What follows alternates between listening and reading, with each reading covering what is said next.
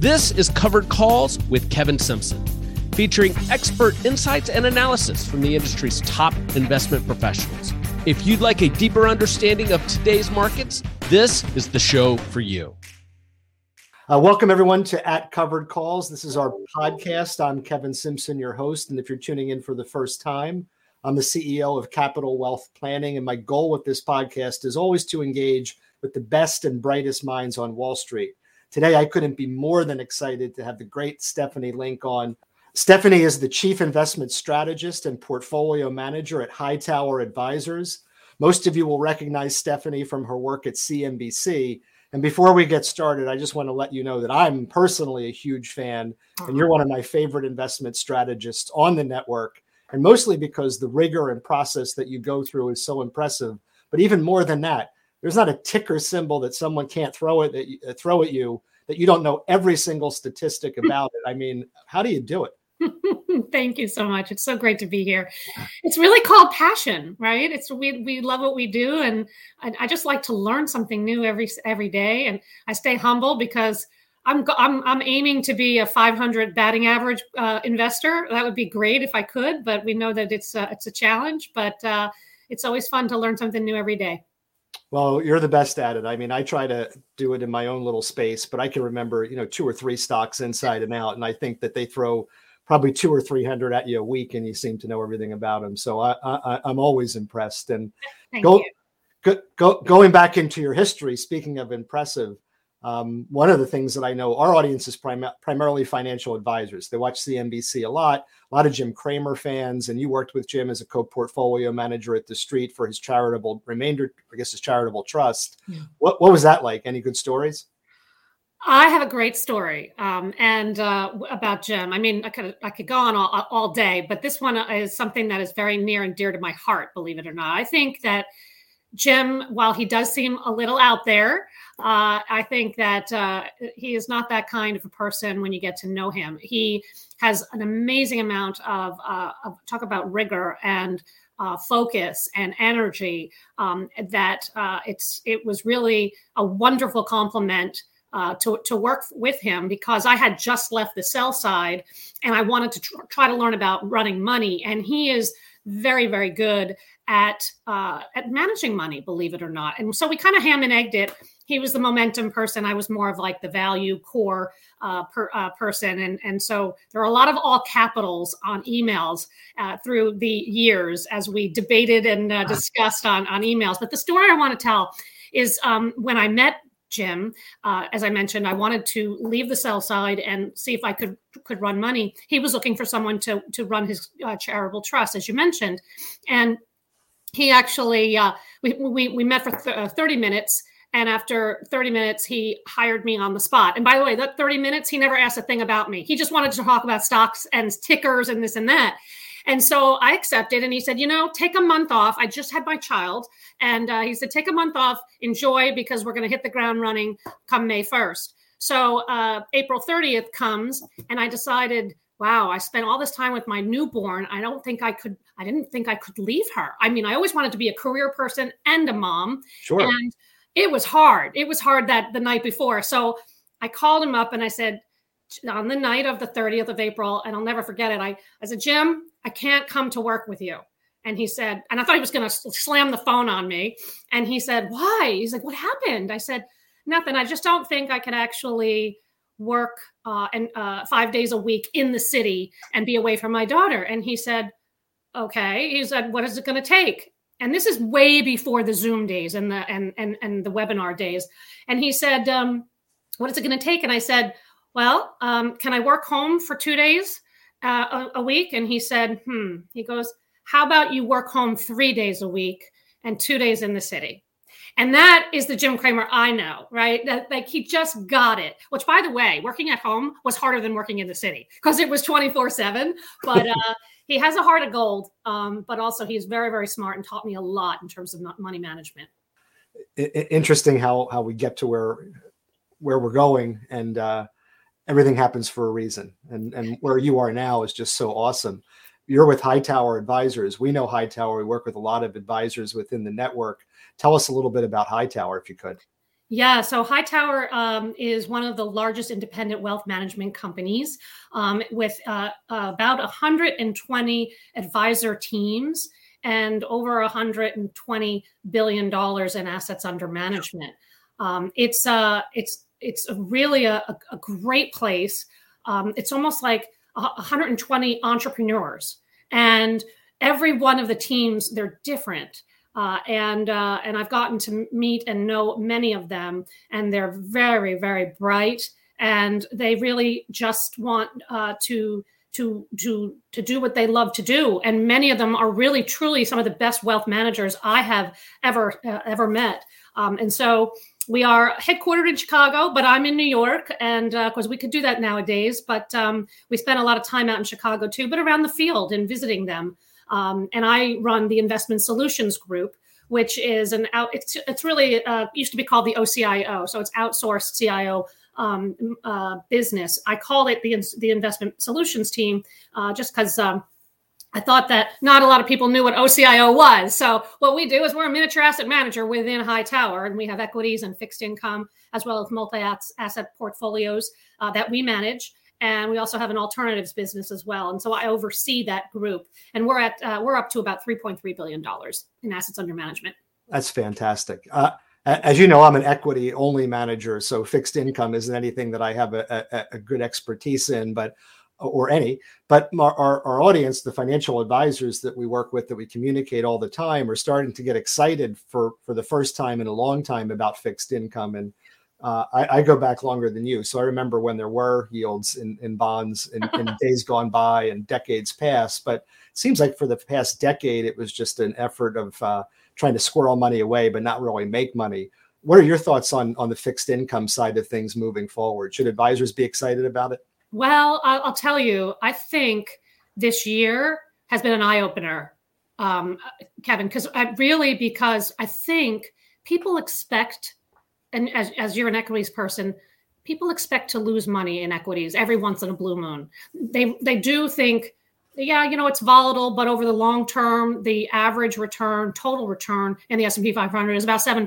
But you're going to have up years, you're going to have down years, and I think people can realize and and and and reconcile with that. On fixed income, I think this year, I think people forgot you could lose money. And I think that's the biggest learning experience for them this year. Uh, and we all know why. Uh, we know why the markets are down overall, equities and fixed income, and that is because we have a, a changing of the guard with the Fed and with liquidity, uh, mainly monetary policy changes, but also less fi- uh, fiscal policy uh, implementation, right? We had a, an unprecedented amount of liquidity over the last three years before 2022. And in fact, if you go back to June of 2020, when we were at the height of the, the issues, uh, we, uh, we, we saw that fiscal and monetary policies that were put in place was 60% of US GDP. So to put that into perspective, uh, the last recession or the last in the great financial crisis that in 2008 the fiscal and monetary policies, if you add it all up, uh, was 5% of US GDP. So clearly, we put in an enormous amount of money into the economy, into the system, and that helped us get out of the closures that we saw, right? We had a V shaped recovery as a result. Well, so you fast forward to this year, and now you have more of a restraint in liquidity. And so you have a dislocation in inequities and fixed income. Now, I think up until uh, this year, there was no alternative for the last 10 years. We've had zero interest rate policy in place uh, for that long. And as a result, I think that this year, you actually now, especially on the short end, you could just hold the bond to maturity and collect 4% on a two year or 3.5% on a 10 year.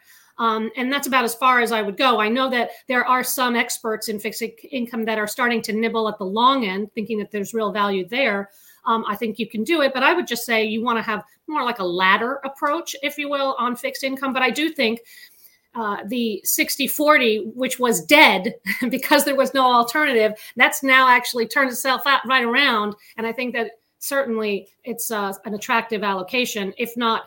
If it's not 60 40, if it's 70 30, but there are options in the fixed income market these days. Yeah, I think you make a great point because we we remember back and reflect on 2008, and if memory serves, I think the TLT or the long bond was up like 25% that year. And here we have another down market, maybe of a different consequence. And you see fixed income go down. And of course when you have rising interest rates that's what happens but sure. it's a it, it's that reality shock that you know sometimes we we forget about. And you also make a great point about all of the money that's been stuck in or just pumped into the system. And it, it will take time for the monetary supply to be able to absorb all that which means we might not have another really strong surging stock market of that free money trade. We may well we may never see it again in our lifetime but uh, it, it's certainly not going to come around anytime soon. It, that, that that seems like a pretty fair guess. I think it. I think it's interesting. The last three years, not 2022, but before 2022, the three years prior, you had a compounded annual growth rate in the S and P 500 of 28 percent. 28 percent. People thought that was normal. Yeah, right? and it, didn't it include like a 35 percent three week correction? exactly all, right. Exactly right. Right? Isn't that incredible though? I mean, and but but I think Kevin, I think people thought that was absolutely the norm. And I think people thought that they were great stock pickers. And by the way, a lot of people could make money when the markets are up 28%. You may not beat your benchmark, but you still felt good, even if you were up 20%, right? And so this year, that's why this year hurts that much more because you've got an equity market that's down as where, where it is, and you actually also have fixed income. So you're getting the double whammy. It's not going to stay like this forever. And you know what? Even if we go into a recession, we're discounting a lot of bad news uh, going forward. And remember, the the equity markets, well, in the fixed income markets, they're forward looking indicators, right? So we're discounting yeah. a lot.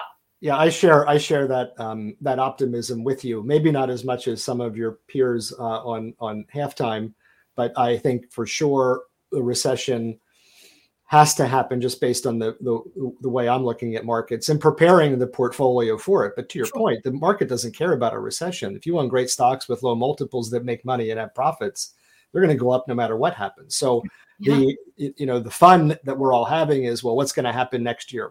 What's the Fed going to do?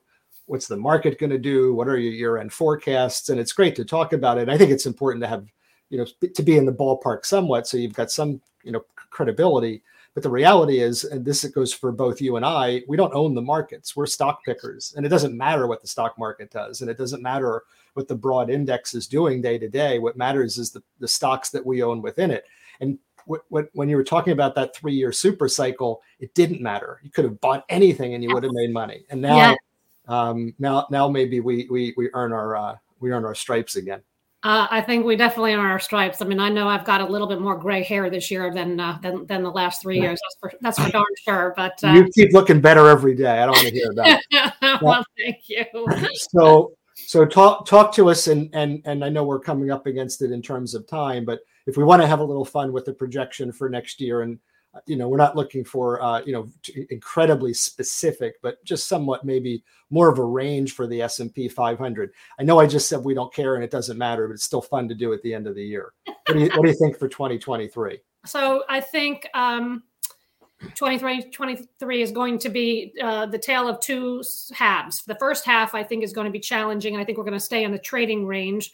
Um, I don't know, call it, say, 3,600 to 4,200 kind of a range. And that is simply because we just don't know what the Fed um, is going to do. We also don't know what the Fed has already done. What is it going to do to the economy? We know it's going to slow down. Uh, what is it going to do to earnings, too? So there's too many questions, too many unknowns. And I think we will get to the point end of first quarter maybe early second quarter where the fed does pause and then i think if they pause and they just become data dependent and they keep rates high though because that's what they've said um, any data point that comes out in terms of better inflation better growth uh, a, a, fed that does in fact pivot uh, because I don't think a pause is a pivot.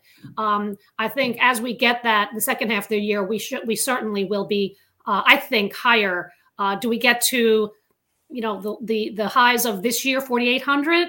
Uh, possibly. Uh, we could go even higher if the Fed does start to turn and reverse course and, and start easing. But I think it's too premature to tell. If you look at a CPI number today, it's if you it, it's way too premature to say the Fed is going to stop. They're going to and then they're going to immediately pivot. They're going to wait a while. They're going to wait to see if inflation can be sustainably to that two to three percent level yeah, people don't understand that pivot isn't pause, and you bring up a great point. So pivot's not a near term thing; it's probably a late 2023 thing. Yeah. p- potentially an early 2024 thing in my in my thesis. But we agree on everything else except um, we should have had this conversation next week because then we would have had the most recent dot plots and we'd have a little bit more of a sense of where that terminal rate will go. And we can think about a multiple and think about what it's going to discount earnings. So uh, I reserve the right for us to just not uh, give too detailed an answer, but say that it will be highly dependent upon where that terminal rate is. Because what people sometimes also forget, because we've been in the super cycle and zero interest rates, is that multiples can't be at the levels that they were at 2021 when interest rates were zero. So when interest rates go up, multiples compress.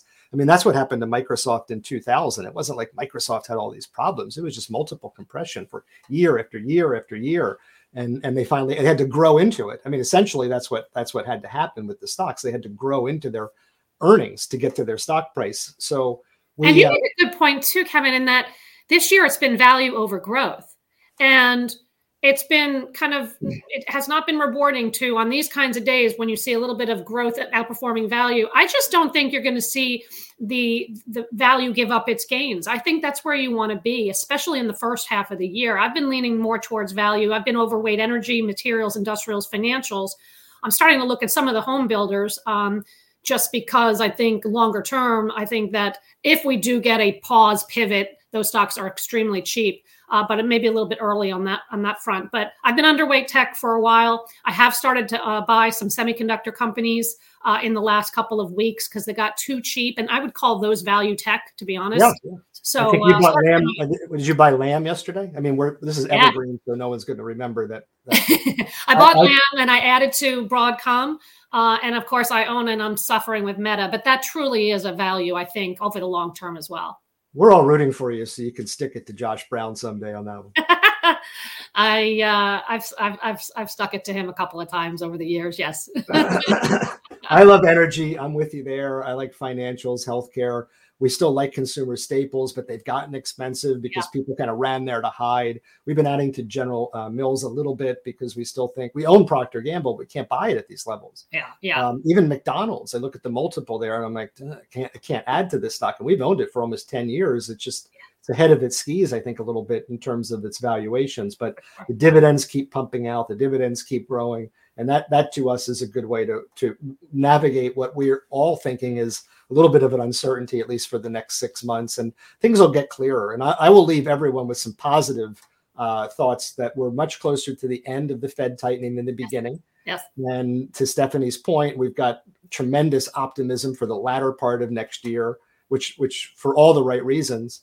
And uh, and there's even, as you you know said so eloquently, there's even opportunities in fixed income. So lot lot to be thankful for as we head into the end of the year and the holiday season. Thank you so much for coming on the show. We all love you, the world, and uh, can't can't wait to uh, have you on next year and see what these predictions turn out to.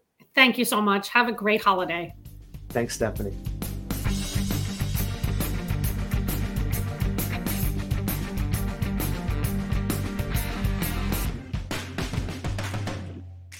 This message does not constitute an offer to sell or a solicitation of an offer to purchase securities through CWP Advisory Services. Investments are not guaranteed and involves risk of loss. The views and opinions expressed in this message are those of investment professionals made at the time this content was recorded, are not necessarily the views and opinions of CWP, and may change in time without notification.